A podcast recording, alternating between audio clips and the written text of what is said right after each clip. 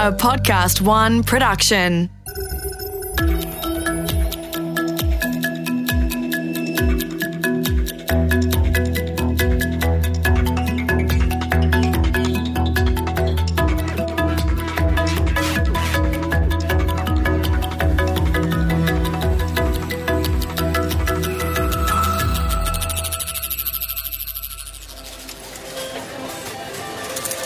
Las Vegas.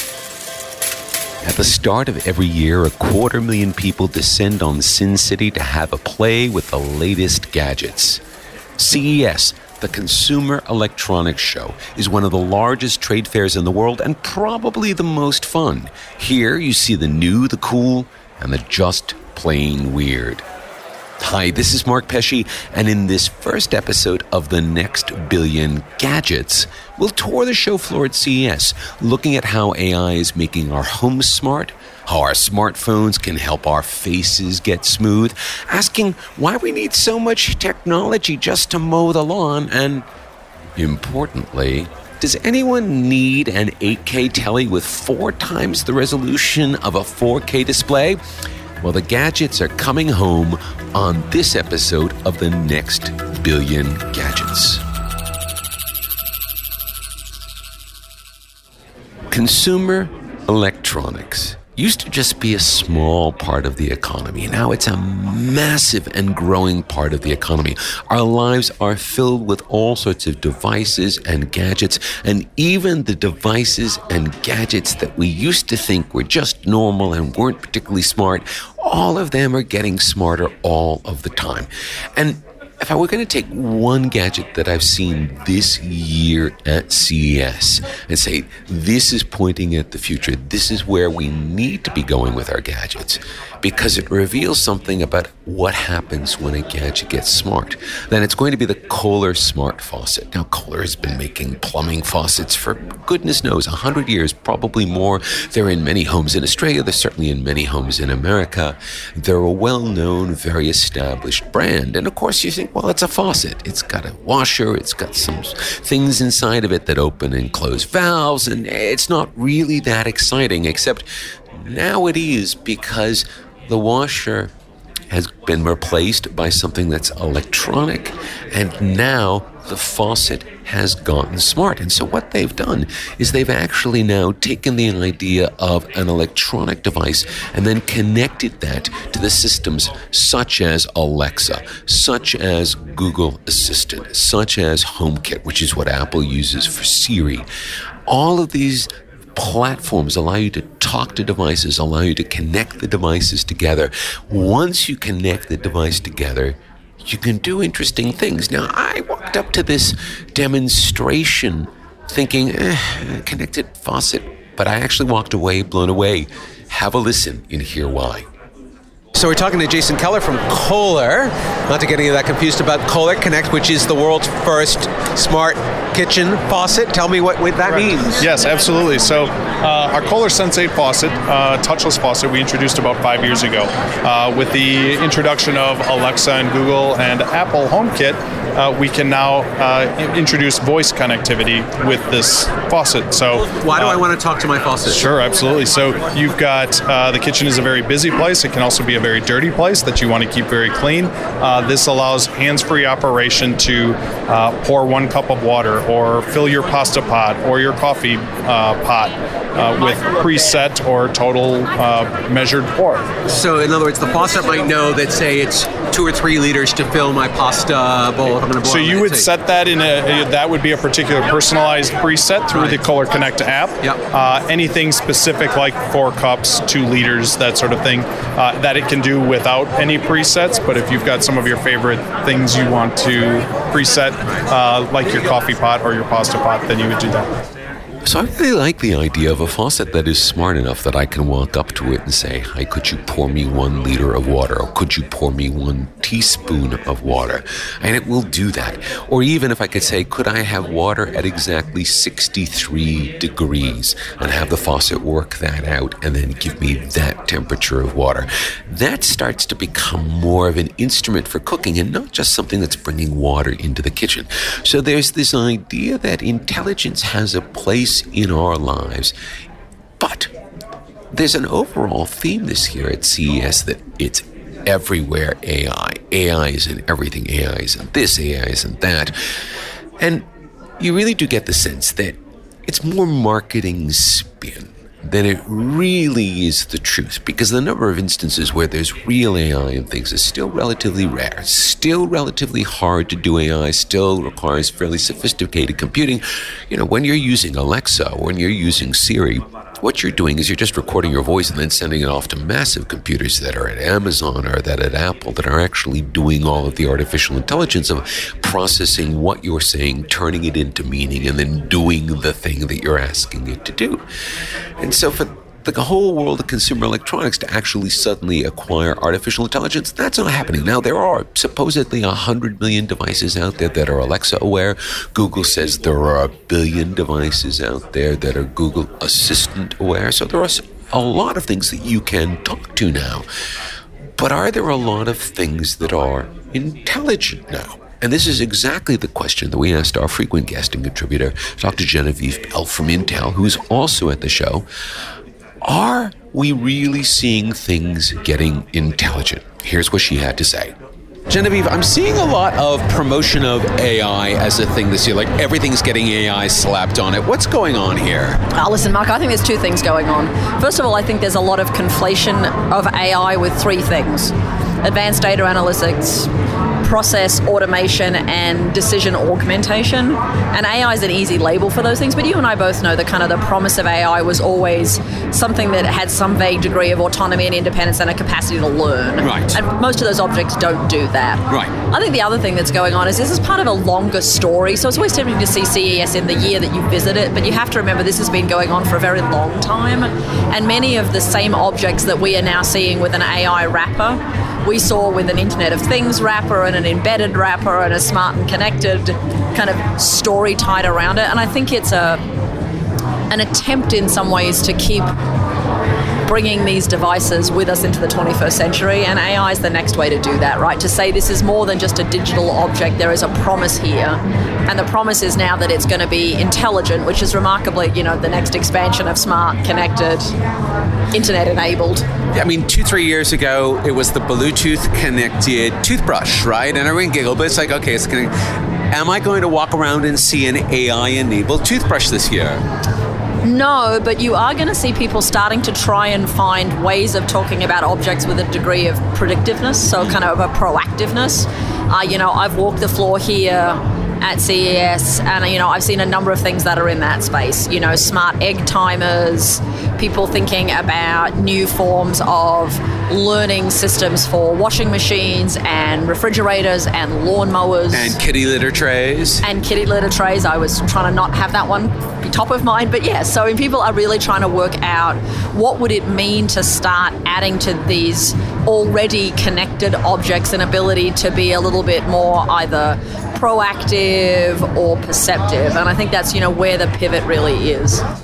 Okay, so it looks like what we're seeing more often is some smarts and some software being put into a device. And adding that layer of smarts is justifying these companies calling it artificial intelligence, even though it's probably not in most cases artificial intelligence. And I think one of the great examples of where this is right on the line, and I wouldn't say that the manufacturer of this device is talking up the AI, but they are talking up the smarts of the device, is an autonomous lawnmower. Now, this is a great thing. I mean, I grew up mowing my own lawn and then mowing all the lawns in the neighborhood. I made a fairly good living out of that in the summertime. But of course, lawn mowing is kind of drudgery. You're just pushing this thing back and forth and back and forth and back and forth. And a couple of years ago, they put enough smarts into a lawnmower that they could actually start to mow the lawns. You know, you have to actually basically put out guide wires so the lawnmower sort of knows the area that it's meant to cover and then it will go and cover it. As these lawnmowers have been going through successive generations, they've been getting smarter and smarter and smarter. And so we sat down with Bosch, who has a whole line of these, because they have a new mower called the Indego S Plus. And listen to Luke Colton from Bosch tell us about how it is smart and how it learns as it's mowing your lawn. So Indego S Plus is, like you say, an autonomous lawnmower. It's the smartest autonomous lawnmower on the market, and I'll tell you why. So every single robotic lawnmower, just for some small, uh, small lesson, has a perimeter wire. And what that means is there's a little green wire here. You wire out the areas you would like to mow and not mow. Right. And based on that, it will mow inside this area. That's Okay. that's the number one. Indego is the only robotic lawnmower on the market that follows this wire all the way around. It will hit the dock and say, ah, that's the dock. It will then build up uh, a graphical representation of your lawn or a map in its memory. And the map looks like this on the app, which you can't see right now. So basically, every time it runs over the lawn, it's scanning the lawn and it's learning about the lawn. It, the very first time it does that, Right. it does that, and it then builds up the kind of the boundary of the lawn. So this is the outline of the lawn. Also, inside, like you say, if it encounters a permanent obstacle, if it hits it three times, it will say, ah, that must be a permanent obstacle, and it will wire it out and it will avoid it in the future. So do you see this little grey bit here? That is an obstacle that it's hit three times, and it's gone, ah, I shouldn't mow there again because there's a permanent obstacle. Now, how long, how much lawn can it mow on a single charge? So it runs for 45 minutes. So how many square meters would that That's cover? around 35 square meters. Okay. and then it charges for 45 minutes. So autonomously goes back to charge. So on a 400 square meter um, size garden, it will take 11 hours. That's 45 minutes mowing, 45 minutes charging a few times. Right. And that is 30 conservatively to 50% quicker than any competitor. And the reason why is because we mow your lawn in a logical way. We're the only ones that know where we have mown and not mown due to the map of the lawn. So we come out of the dock on the say, let's say it's gone back to charge. We come out of the dock and we go to an area where we haven't mown yet because that's the logical thing to do, and that's more efficient. Competitors will just go out and just mow randomly. So, like if you're playing snooker and you just do a break and the balls just go everywhere and they bounce off cushions, they will eventually get everywhere. It's just super inefficient. Now, is that learning? Yes, it absolutely is learning. It's learning when new things show up in the lawn. So there's learning going on there. Is it what Genevieve would consider artificial intelligence? Uh, No, it's simpler than that. But it does learn. And that learning means that it's a big deal because when you now have devices that are capable of both scanning the environment and then responding to that environment by changing what they do in that environment, that means you now have a new generation of devices that are learning. And this is good because it means that we don't have to teach them every single thing. They can learn things on their own. It's also going to be weird because when things start learning things on their own, they start behaving differently. And they may be behaving in ways that don't fulfill our expectations for that device. It's uh, easy to imagine that a lawnmower could encounter some obstacle that it thinks is a real thing, but isn't actually a real thing. Maybe it's some sort of rise in the ground, or someone dropped a twig, or whatever it might be. And so you might see the lawnmower learn a false pattern of how to mow the lawn. And so there's going to be a process not just of the lawnmower learning, but of the people who are using the lawnmower and the people who are designing the lawnmower, working out all of the areas that they need to improve our understanding of how the lawnmower learns over time to make that better. Because the big thing that we're going to see here is that learning is not a one off. You can't just throw learning at something. Once you throw learning at something, you then have to be able to deal with the consequences of the fact that that device is learning and that its behavior is going to change over time. But if what we've learned at CES this year is any indication, that basic idea will be applied to almost every device that we own. You're listening to the next billion gadgets with Mark Pesce, and we will be right back.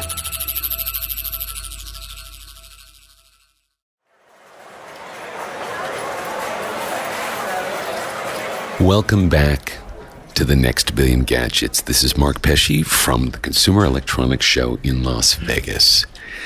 Okay, one of the big themes this year beyond AI is a transition now from high definition or ultra high definition television, as we call it, or 4K, as it's also called, to the next generation 8K. And you're thinking, wait a minute, I just bought a 4K television, or maybe I'm planning to buy a 4K television this year.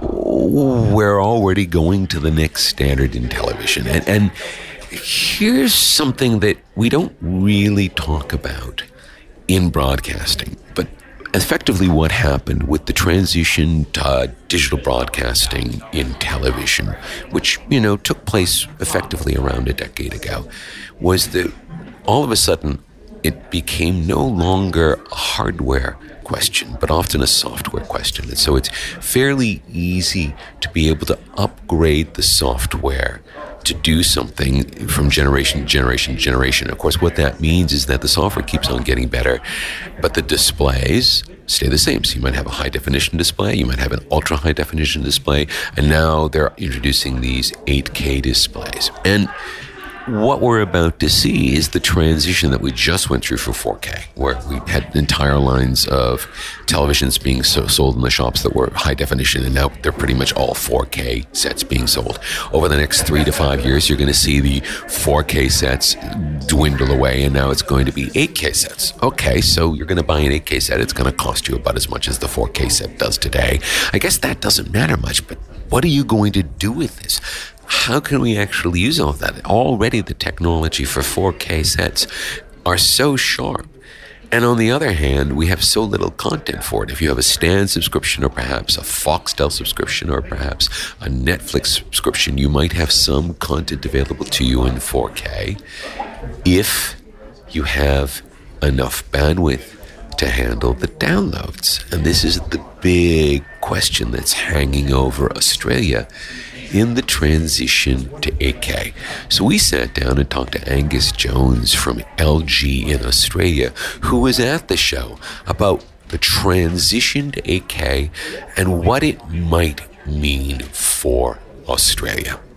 So 4K penetration, I think, is around 30% right now in Australian homes. Uh, it's around about 40 percent. Okay, so about 40% Yeah. of homes. Now, to put that in perspective, that we're talking about all the TVs that are owned in Australia. Whereas, if you look at what LG sells, of the 30 odd televisions we've been selling in Australia the last two years, there's only been one model that's not been 4K. okay, so, So- you've already made the whole transition. Yeah, transition. so so from we've made that transition to 4K, but it's because people have got older TVs in their homes that they're not at 4K yet. All right. But people will now be going, okay, I've just bought or I'm just buying a 4K television Yeah. set. What's the deal? Why should I be getting why should I be getting an 8K television? Okay, so the reality is, as Australians, we spend so much time watching TV, right? And if you're going to watch TV, you might as well watch the best thing that you can. Now, with 4K, one of the things, and we obviously can talk about this about 8K in a minute, but one of the, the resistance to going to 4K is actually having content. Right. So today, as you know, you're going to get content from places like Netflix. Foxtel's launched a 4K channel. Stan. Stan's got a 4K channel. But the TV stations are only launching in, uh, sorry, not launching, but they're only providing high definition. Right. So Although there is a test channel in 4K because my channel, my, my TV set occasionally picks it up. I'm I'm not aware of that. I Yeah. wasn't aware that we actually that we anyone was actually doing that because the, the, the spectrum of, available for that's not been yet released in Australia. Now, to put to, so for the listeners to understand.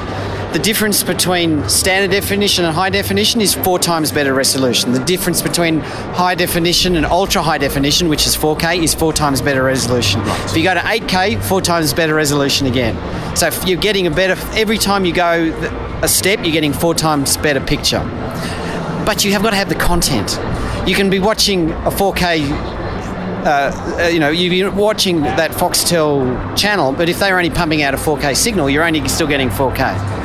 We do, of course, have upscaling in our TVs as well.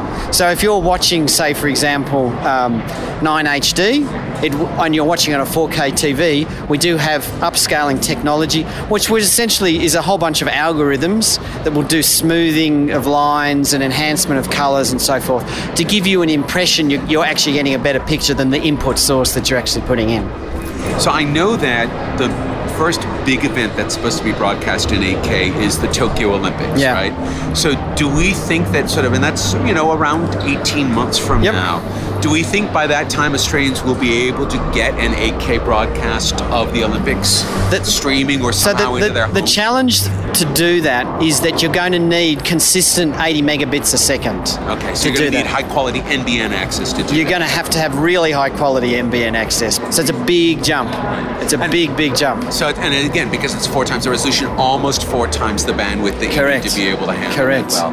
And again, and I've seen Netflix manages to deliver me 4K-ish Yeah. in eight megabits. Yeah, and it, look, even over satellite, the transponders at 35 megabits a second, of which they're using 25 to get that 4K. So they haven't even, they've not even, you can't even do it over a satellite because you, you've not got enough. So th- it's going to be a real challenge to deliver it. Okay, so in the words of Angus Jones, we are all going to have 8K televisions. That's just the next place television is going. We don't need to worry about that. It's just going to happen. It's not going to cost us fantastically more. It's just going to be better television. Will we have anything to see on those TVs? Well, probably the video game platforms will upgrade. They're already upgrading to 4K, and you'll see them starting to upgrade to 8K. So, probably in three or four years, the next generation PlayStation or Xbox or PC, whatever it's going to be, will plug into it and it will make pretty pictures on that display.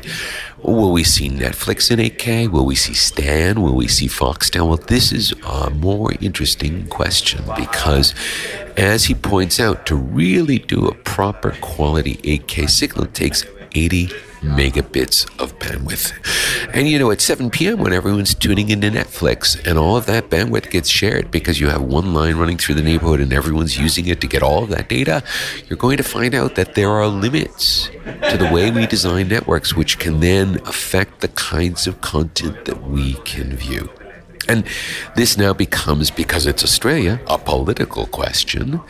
In America, it becomes a question. Uh, they have this thing called net- network neutrality, so some content can be delivered uh, faster than other content because it's owned by the cable provider. And we'll probably see the cable providers delivering their own for pay content in 8K at very high speeds, and then perhaps content from Netflix or from YouTube or from whoever else might be coming at a much lower speed because the cable provider really doesn't care as much to provide that content. And so we're now starting to see how the delivery networks and the content devices are starting to connect to one another in a way that we hadn't expected a few years ago. Because 10 years ago, all content was broadcast. The broadcast waves were basically the same. It didn't matter whether you were one broadcast provider or another broadcast provider, you'd get the same amount of bandwidth. But now we're seeing how bandwidth and content play into each other and make the consumer technology future a very different landscape. Okay, one other aspect of CES is really interesting this year in that there's an increasing focus on health, there's an increasing focus on wellness, and there's an increasing focus on beauty. And you think beauty and consumer technology? What do you mean? Well, in fact, one of the things that we saw was a skin mask from Neutrogena. Neutrogena is, of course, a big brand in health and beauty products. This skin mask is a custom mask for an individual. And that custom mask is created by using an app on your smartphone. I'm going to let Karen take it from here. So this is personalized skincare. It's the first and only custom 3D printed mask that's specifically fit to your face shape, where your features are, and has ingredients printed just where you need them. So, So how, do you, how do you get this 3D printed mask that's Yes. just for me? So you get it through an app. The app takes a quick selfie, which is a 3D scan of your face, so that it's perfectly fit to you, more oval face or heart shaped, so the mask perfectly fits. And then it's putting ingredients right where you need them. Through through our Skin 360, it's a tool that's used with sensors and cameras to see what the mirror can't see. It goes beneath the skin to tell you what's going on with your skin, and then puts the ingredients in the exact precise place where you need them, prints the mask, and ships it to your door. Wow, and so this is all just from side of it. And so an app is basically doing what a good salon or a dermatologist would be doing. Yeah, it's really professional grade measurements of what's happening with your skin and the ingredients that you need to address those issues. Okay, so we've really come full circle. From the kitchen sink all the way to the face mask for your beauty, we can see how technology is touching all of these facets of our life that we thought had nothing to do with technology. And that's part of the story of the Consumer Electronics Show is that every year it shows in ways that are both fun and silly and sometimes weird. And we'll have a whole episode of that coming up. That we have all of these ways that technology is touching our lives and changing our expectations for how the world works. Because that's the real story of consumer electronics is that there's this interplay between our technology and our lives and our expectations for the future. Now, on the next episode of the Next Billion Gadgets, we'll be joined by correspondent and automotive expert Sally Dominguez to take a look forward into the future of the car. Now, as the cars that we drive have filled with gadgets, CES has become one of the most important automotive shows in the world. And Sally is an expert in all of this transition. She sat down and talked to the folks who are exhibiting here about the directions that the car is taking as is being shown at the Consumer Electronics Show. Now, that's the next time on the next Billion Gadgets. This episode of The Next Billion Gadgets was written and presented by Mark Pesce, created in collaboration with Podcast One Australia, producer Alex Mitchell, and sound production Darcy Thompson. For more episodes, go to podcastone.com.au, download the Podcast One app, or search The Next Billion Seconds on Apple Podcasts. This is Mark Pesce from the Consumer Electronics Show, thanking you for listening.